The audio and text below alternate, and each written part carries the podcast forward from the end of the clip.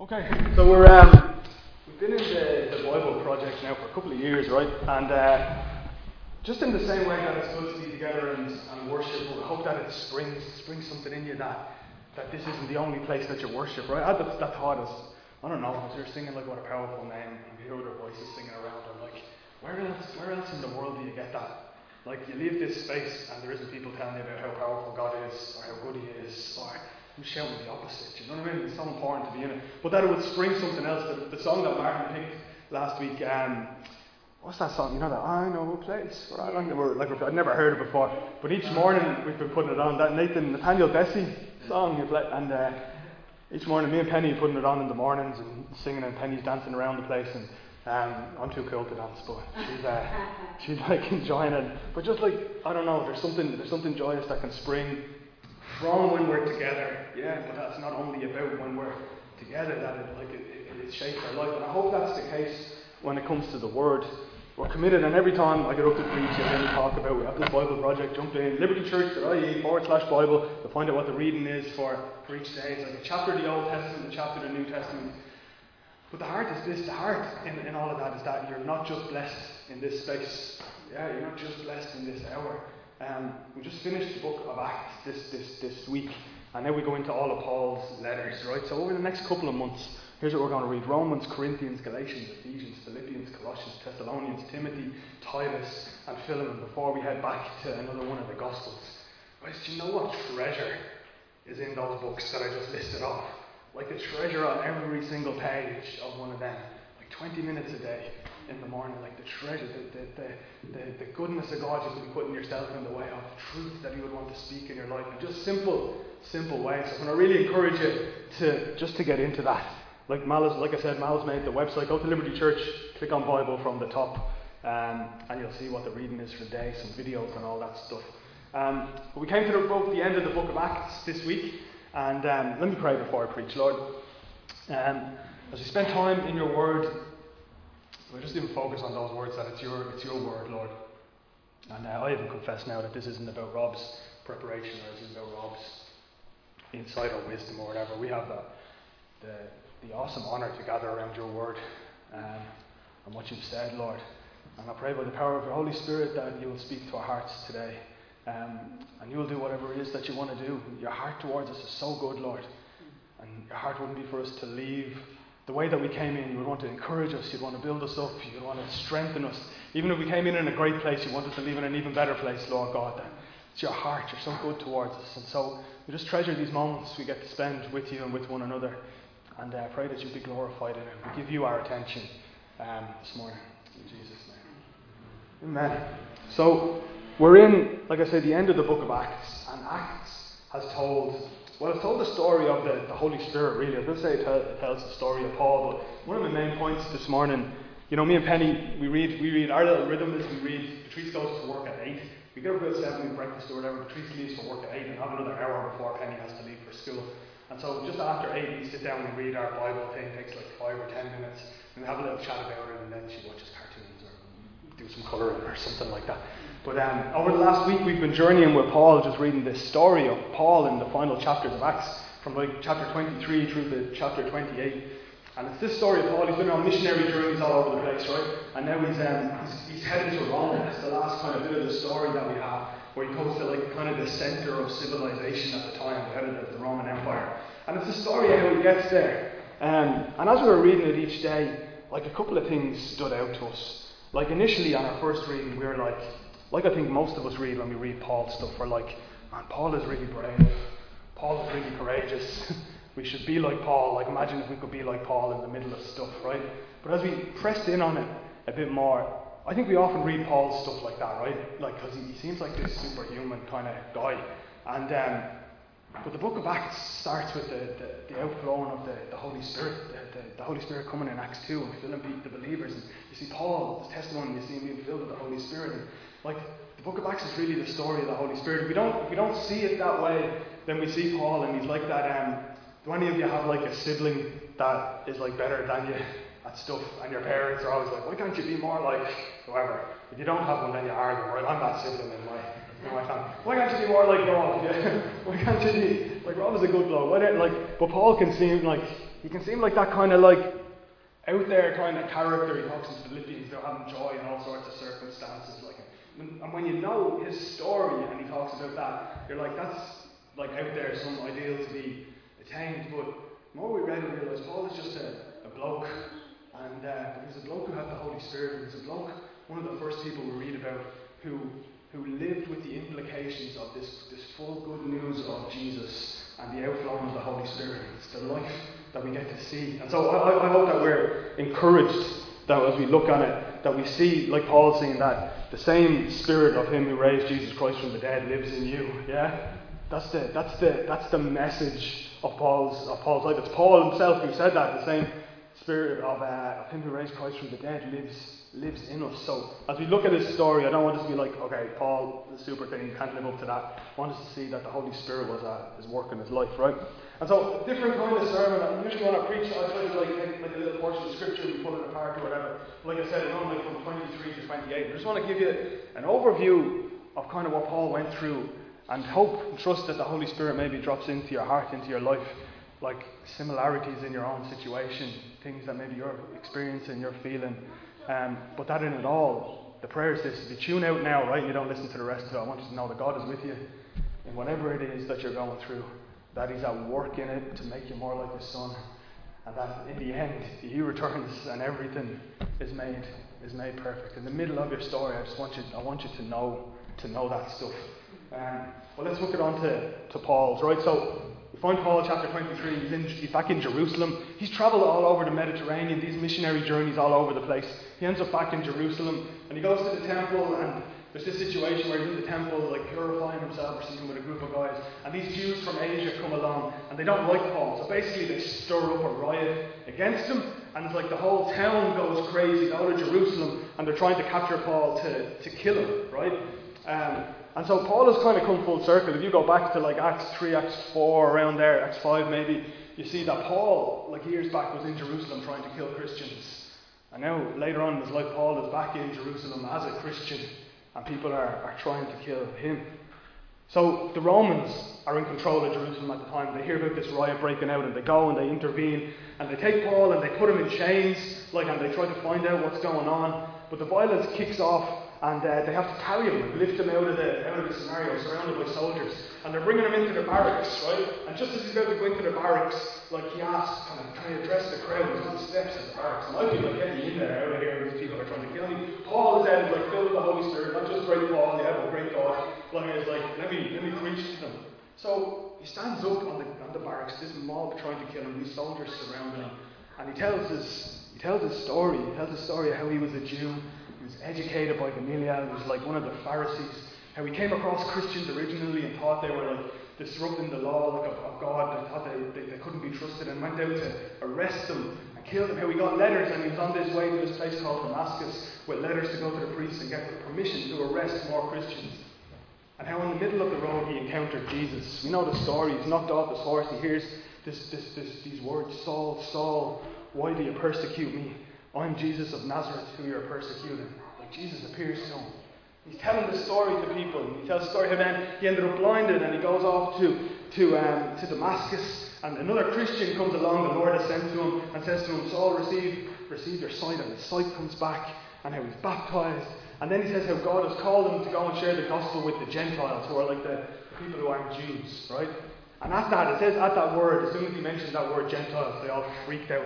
We might imagine, right? Like, if we were to write the story, there'd be like Paul's big bold stand, right? Like, this is a movie dramatization. It would be like, you would get to the steps and preach, and then everyone would fall down and become Christians, and like the power of God would be. But instead, here's what happens: is like they all freak out and they want to kill him.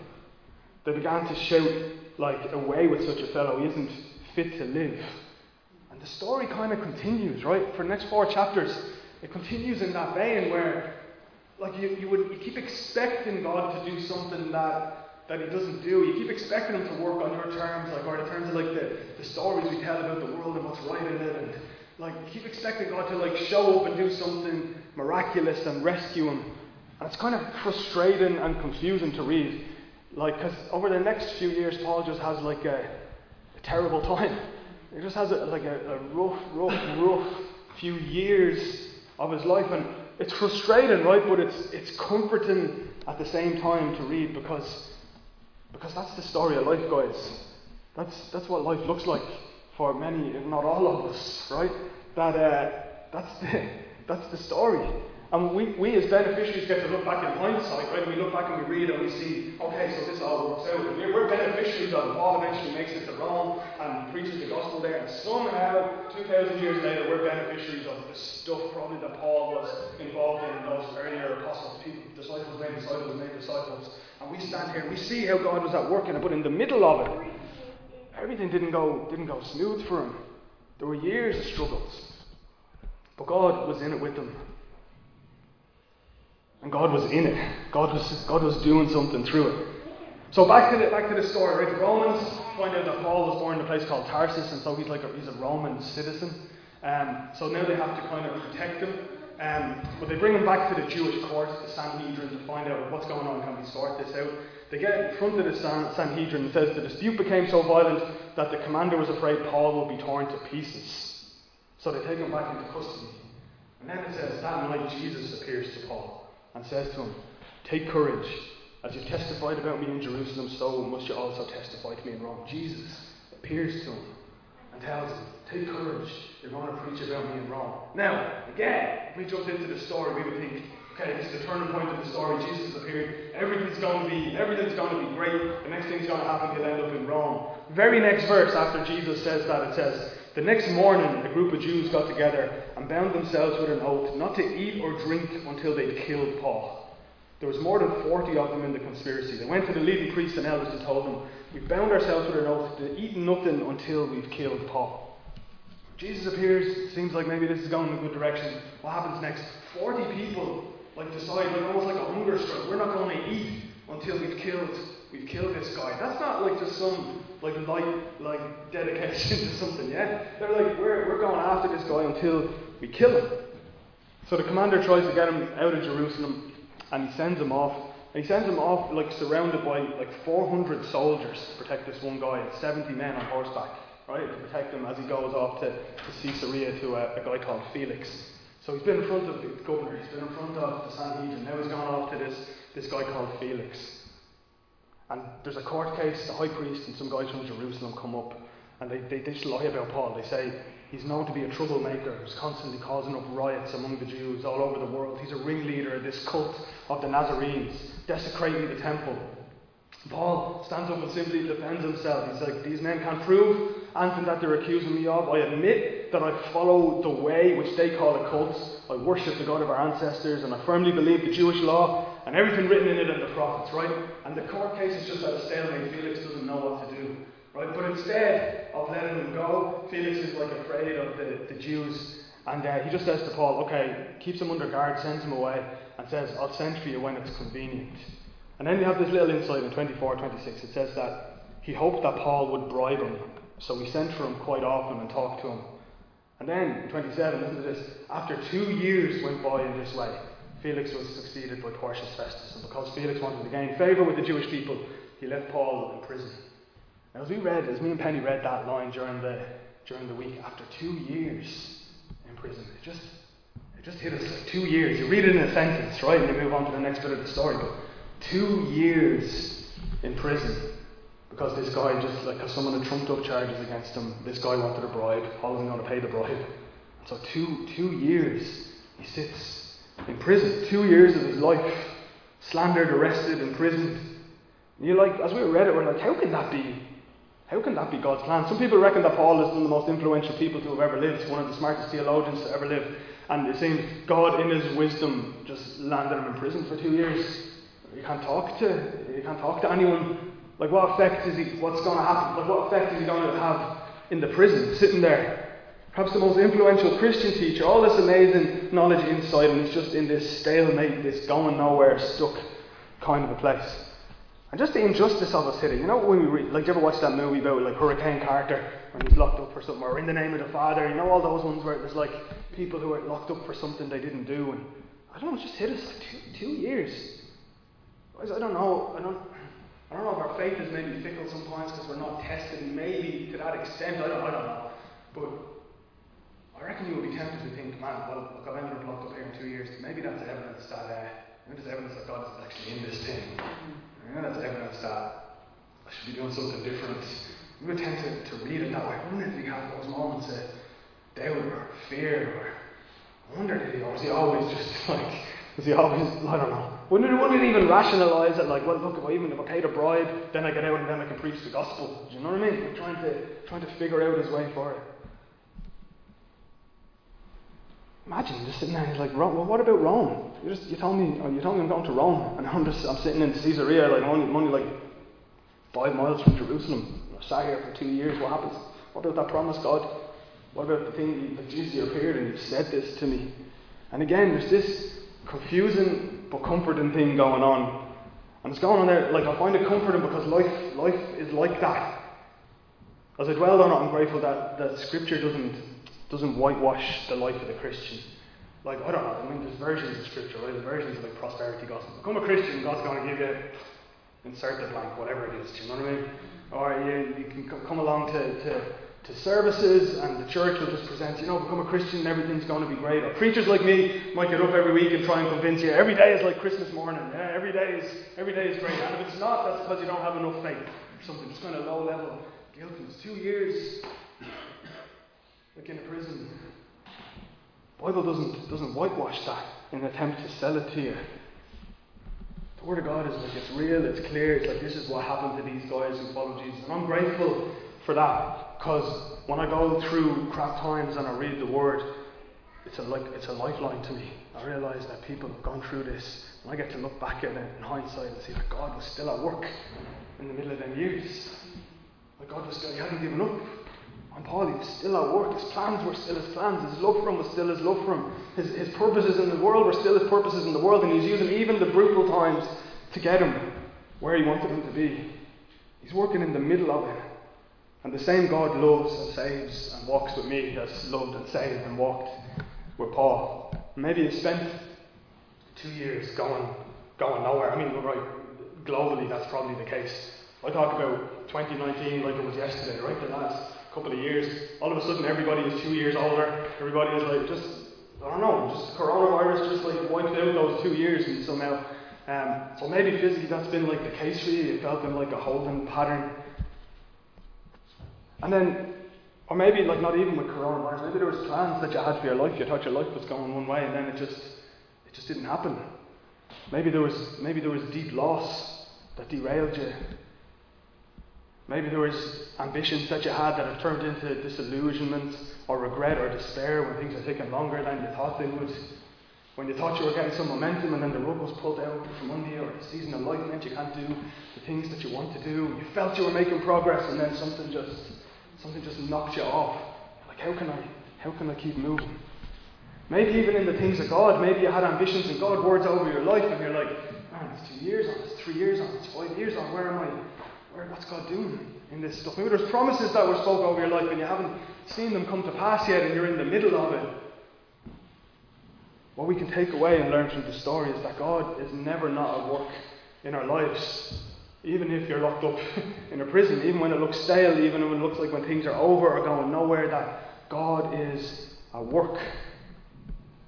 And in knowing that, I think we need to recognize that God's work mightn't look like how we would have how we would have planned it.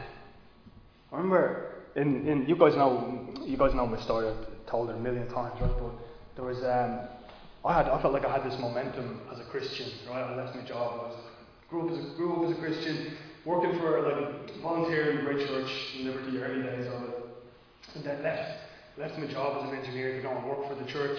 Had this goal that I was going to preach within the first year. Preached within the within the first year, like like eight months, nine months later. Um, and it was like this this pinnacle of like moving towards the plans of God. You know all the stuff we say, God's hand is on your life. You're, you're, you're, you're, you're, you know what I mean? God do great things in God. Like all this, all this, like blessing, all stuff that's that's true, right? But um, but you guys, you guys mostly know the story. Like my mom and dad were there for to hear me preach um, for the first time, and they just renewed their vows from um, their wedding. They'd gone through a tough time. God restored their marriage. They renewed their wedding vows. They were sitting down just on the right hand side, like at the back of the church on D Street there, and um, heard me preach for the first time. Everything was great. And then the next day, um, I I found out my mum was sick. She'd been in hospital the night before and signed herself out to come and hear me preach, and um, like some sort of stomach bug. But anyway, she ends up a few weeks later back in hospital with this stomach bug, just a random thing, and then the stomach bug turns into pneumonia, and then the pneumonia puts her in intensive care, and then she's in intensive care and she gets another infection, and then at 51 years of age she dies. So she goes from perfectly healthy, renewing her wedding vows, six weeks later, she's gone, right? Um, and then a few months after that, that was September. In December, I'm off on a missions trip. Again, like I'm going to follow the things of God. I'm going to go and do a missions trip in Belarus. And um, first night we were there, and uh, guy Brian Kelly woke me up in the middle of the night. He just got a call from my sister Lorna, say she found my dad, my dad dead at home. Um, and turned out he'd taken some sort of thing in his brain, or like, you know, there was an autopsy and all on it. But he'd, um, yeah, he passed away as well. Again, two of them, like within within what is 17 weeks apart, were gone, right? And uh, I was reminded of it as I thought about that two years. Well, I didn't spend two years in prison, but I did spend a whole two years just like, who even is God? You know, like this momentum, this, is this how it's meant to work out? I'll follow you and then I'll lose the world. Do you know? like, what's, what's, what's going on? And um, I spent two years, I was working for a church, and I spent two years in just this holding pattern, kind of half in, half out. I tried to lead worship, I tried to do something. I was the biggest cynic you could ever imagine. I'm sure I melted Noel's brain. Whenever anybody would come in, and have someone come in to be given words of prophecy, I'm like, that's all bullshit. No, that's all, like, what are we doing? What are we at? Lads are doing, like, what's, just, just as cynical. And um, but it came to make or break because I couldn't keep going on like that. I didn't want to be a hypocrite, didn't want to be working for a church and not even knowing who God is. Now, when I say I don't know who God is, I still believe in God. I still believe God is good, but I'm. God isn't God isn't who I think He is. Like my my understanding of how this is meant to work out, I thought I do the right things, then only good things happen.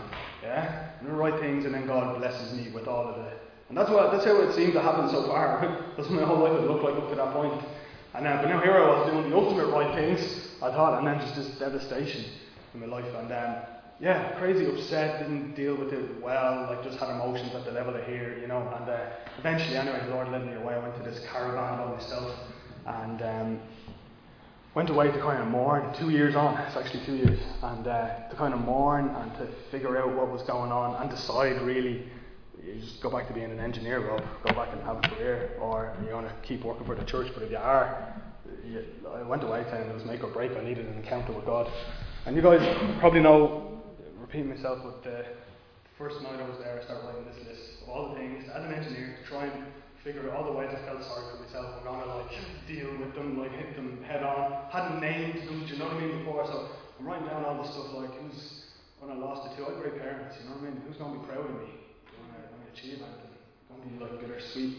I've got like two sisters, like three sisters, no grandkids at the time, like but um, from my mom and dad, but three sisters, and like they were still young. Who's gonna, who's gonna look out for them? Do you know what I mean? And then when I do have kids, you know, you're thinking into the future. When I do have kids, who's gonna teach me how to be a parent? I know parents around now. You know, and like all of it's like writing down all of these, all of these things. Who's gonna, if I ever needed backup financially, but you just know there's someone there who loves you and to bed. Who's gonna love me even if I mess up? I wrote down stuff like my mad, like who's gonna make sure I treat the trees well? My mad was great like that. She's like a hound dog and stuff. Like make sure you look after your wife, make sure you look after your wife. And um, but towards the, the, the, end of that list, as I was writing, it ended up being like three pages long. I still have the notebook. Towards the end of that list, I realised that I was writing a list of things that um, that God in His Word had promised that He would be. I pull out scriptures for all of them of how He would instruct, of how He guide, of how He has pride in us, of how He loves us, of how He provide for us. All them. And I wrote at the end of it, though, I believe God is saying He'll be these things? And and wrote yes underneath it. And guys, honestly, instantly, been living with levels of emotion up to here. Instantly, it was it was gone. I don't know how long ago that was, 15 years or something, like 2007, 2009, something like that. Um, and uh, yeah, not even 07, 2009. Um, like it hasn't come back. Like it was just healed. It was gone because it was replaced with something, with something even greater. It was replaced. God really showed me that He'd always been my father. He'd always been those things. And the, the, the good things that my mom and dad did and even pointed towards were only like a fraction of the greatness of who he was and how stable he would be. None of them were perfect, but he's perfect. None of them, even as much as they love me, love me perfectly. He loves me perfect. None of them, even as much as they would have wanted to provide, to provide for me perfect or direct my life, he loves me and perfects me perfectly and provides for me perfectly and directs my life like that. God was greater in so much. His love was greater, his mercy was greater, his presence was greater. And um, and it just, I don't know, it just replaced that all that, that loss that was gone was gone and it was filled with something. Um, and that's never come back. But the point is, like, I often say this when I'm sharing a testimony if I could have my parents back tomorrow, but I had to give up the revelation of God to have them back, that honestly I wouldn't. I wouldn't do it. Because He's greater in every way. And that God used those, those two years and that loss to establish something in me that never would have been established without it. You I can look back on those times where it can seem like a waste, seem like what was I doing for even two years, just floating around. You know what I mean? Like just whatever, threw myself into working in the house, just distracting myself.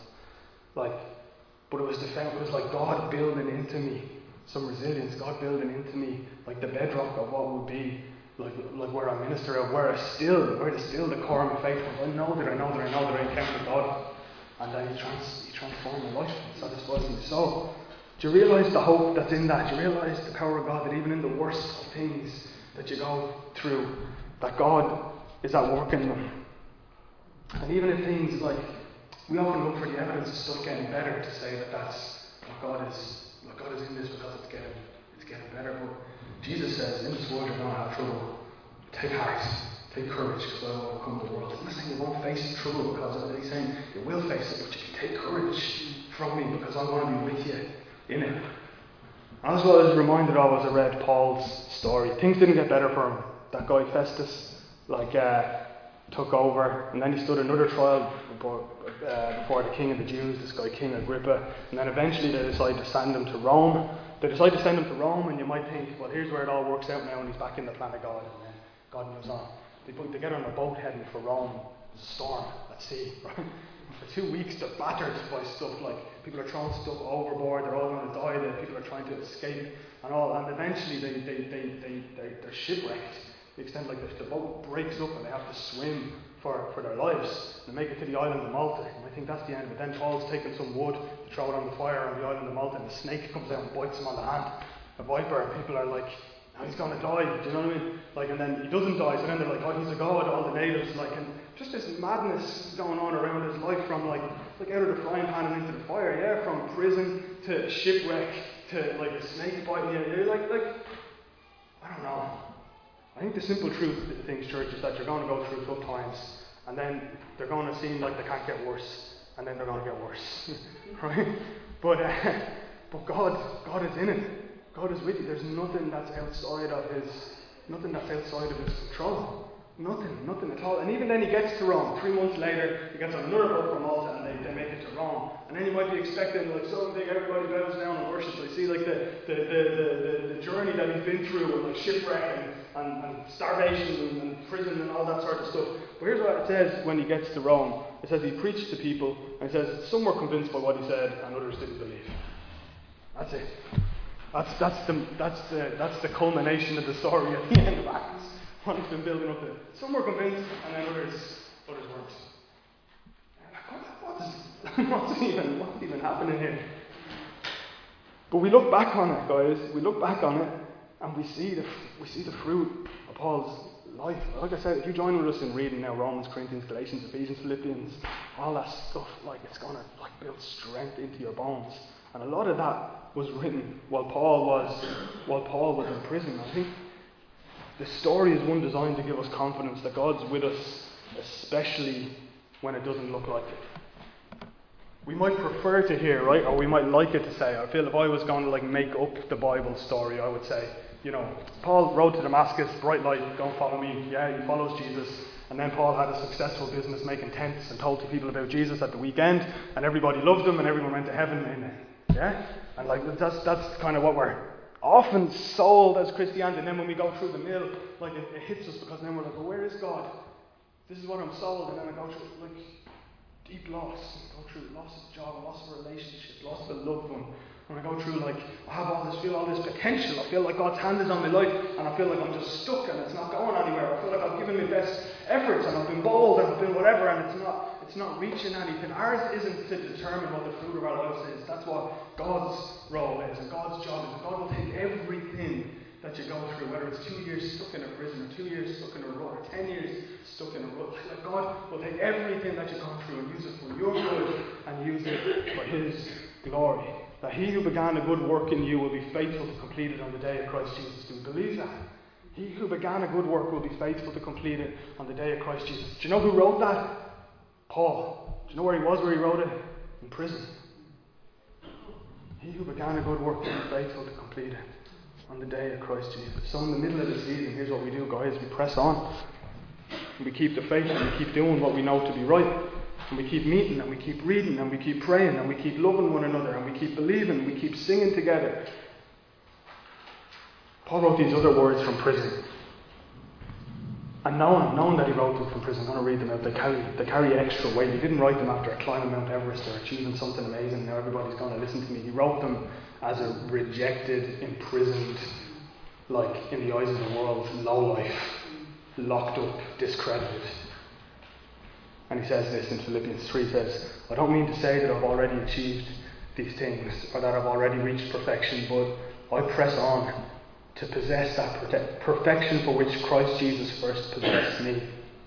No, dear brothers and sisters, I haven't achieved it, but I focus on one thing. I forget what's in the past and I look forward to what lies ahead. I press on to reach the end of the race and receive the heavenly prize for which God, through Christ Jesus, is calling us. And he makes this appeal. He says, Let all who are spiritually mature agree on these things. If you disagree on some point, I believe God will make it plain to you. It's like the evidence, the Holy Spirit in your life, if you're holy, if you're spiritually mature, is that there's a tenacity, an ability, a capability empowered by the Holy Spirit to press on and take a hold of that for which Jesus has taken a hold of you. Just the power of that story. Jesus has taken a hold of you for a purpose, and our job is pressing on, keep believing in that purpose, keep walking towards it, keep doing the right things, and take a hold for it. And the inevitable result of that is that we receive the heavenly prize for which God has called us in Christ Jesus towards. I press on to possess the perfection for which Christ has possessed me. You know, he looks back when he talks about Christ has possessed me. He's always, he's always sharing the story. I encourage you to share your story with people. Share your story with yourself. When I tell you that story, I'm, I'm like, that's the bedrock of me. I remind myself of that story when I'm going through tough times. Mm. I remind myself, oh, Rob, you can't, you can't walk away from it because it's undeniable. like, this happened. Do you know what I mean? This is, I was lost, but now I'm found. I was, like, I was broken, and now I'm healed. Like, it, it's, it's a real, genuine, true story. And every chance he gets, you see it through Acts, he just keeps telling people this story again on the steps, or before the kings, or before whatever. Just like his shame. I don't know what to tell you, lads. Here's what happened. Jesus appeared to me. Not nothing horsey blind to me, and he's giving me this mission to, to the Gentiles. Jesus is real. I can't deny it. And there's something about speaking it out, speaking it out, like speaking out the story, speaking out the truth of what God has done. That's that's incredible. That builds us up.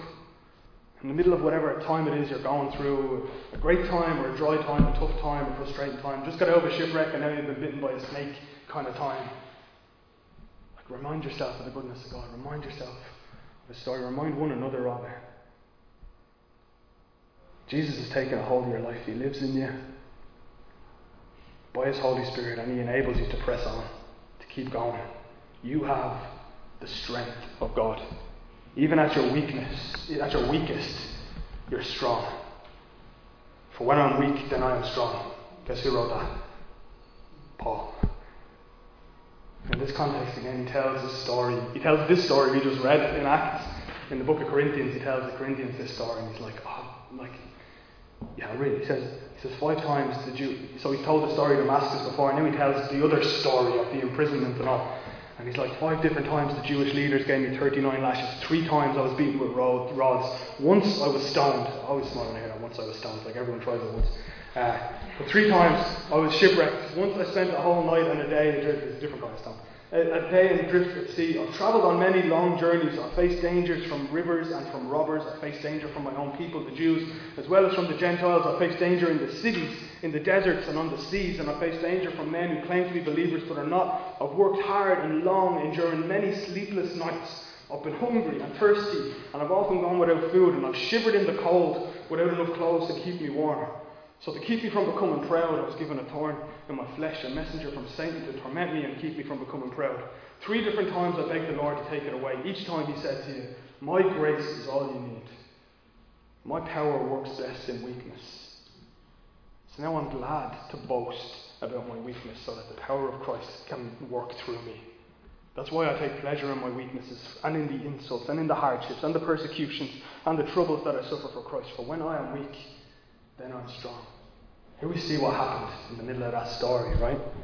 Whether there was moments of doubt, moments of fear, seasons of it in the prison and the shipwreck and all, we see the outcome of it. That Paul realised, yeah, I'm weaker than I thought I was. I can't control things the way I would want to. I can't, I can't foresee what's going to happen. I'm like, I feel like I'm subject to all this stuff.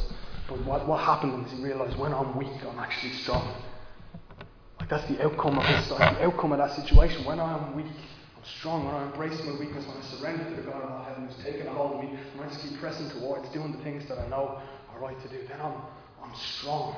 I'm strong in Jesus. I press on to reach the end of the race and receive the, the heavenly prize. Just encourage you guys, just keep pressing on. That's what I want to say to you. Press on in the frustration and the doubt. Press on when it seems like you're getting nowhere. When you can't see how things are going to work out, press on. And God is at work in all things. St. Paul has said that as well, for I'm convinced that in all things, God is at work for those who believe in Him are called according to His purposes. Same guy, written incredible, you know what I mean? Not written in this cushy house in Leaflet like me, know, sitting on a laptop, in prison. Like, in all things. In the middle of every circumstance, He's at work in your life. And that's, that's the great truth, right? This season of the last COVID and all it's been the unshakable truth. Um, the thing that's really grounded, the thing that's really stuck out to me was that we often hope for better outcomes. And we can believe and we pray and it's in line with the Lord's will. Yeah, I'm not preaching some fatalist message. In the end, actually, I'm preaching the greatest message you can imagine. I'm preaching the hope of eternity, the hope of heaven that's placed in our hearts, the restoration of the world. Yeah, but in the interim, in the middle, when we live in the midst of this battle, here's what you need to know. You need to know that God is at work in everything to make you more like His Son because He loves you. So the outcome mightn't be that you get that job you're looking for. The outcome mightn't be that the relationship actually works out. The outcome mightn't be that you get restored to you in this life, the things that you like. But the inevitable outcome is that God is going to make you more like His Son in the middle of it. Whatever it is. Why? Because He loves you. He loves you like you can't imagine. Whatever the season is, God is at work, like constantly, like taking even the bad things. It's a much bigger, it's a much greater picture of God than just God works out everything like for the good in this life. Like God will take even the bad things you're going through, even what the enemy meant for evil, even when people slandered you, even when people spoke against you, when people took from you.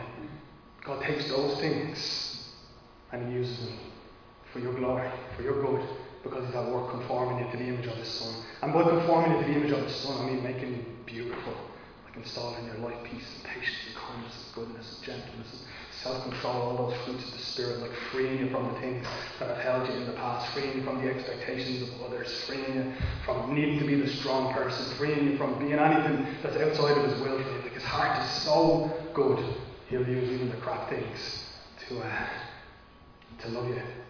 So Father, I pray. Um, know, my heart in writing this message, Lord, is just that we would see that Your Holy Spirit is at work in our lives, and that it would be instilled in us like deeply that that whatever it is, frustrating times, hard times, devastating times, or even good times, whatever it is that you're at work, Lord. And I pray over your people, including me, that um, we wouldn't learn to know the peace that passes all understanding as we surrender to your will and your work. We would be able to take defining rights of what's good and bad and all off our own lives, off our own heads, our own intellects, and instead would say that I believe with all my heart that Jesus, you're with me in the middle of this storm, and I believe that you're at work in my heart. I pray that by the power of your Holy Spirit, you would just even reveal to us what those deep truths, like Paul coming out of that space, knowing that, well, if I just embrace even my weakness, then I'm strong. When I come out of that caravan knowing that you're just such a great Father, Lord, I pray whatever it is that you're leading us through, that the lessons, Lord God, would, would just come to our hearts and our minds, and we become more like, more like your Son. I pray for strength for those who are in the middle of those two-year seasons or the shipwreck seasons. I pray that you'd strengthen their bones. I pray that you would help them to keep pressing on, Lord God, um, in full assurance that you who began the good work, you're faithful and you'll complete it. In Jesus' name. Amen.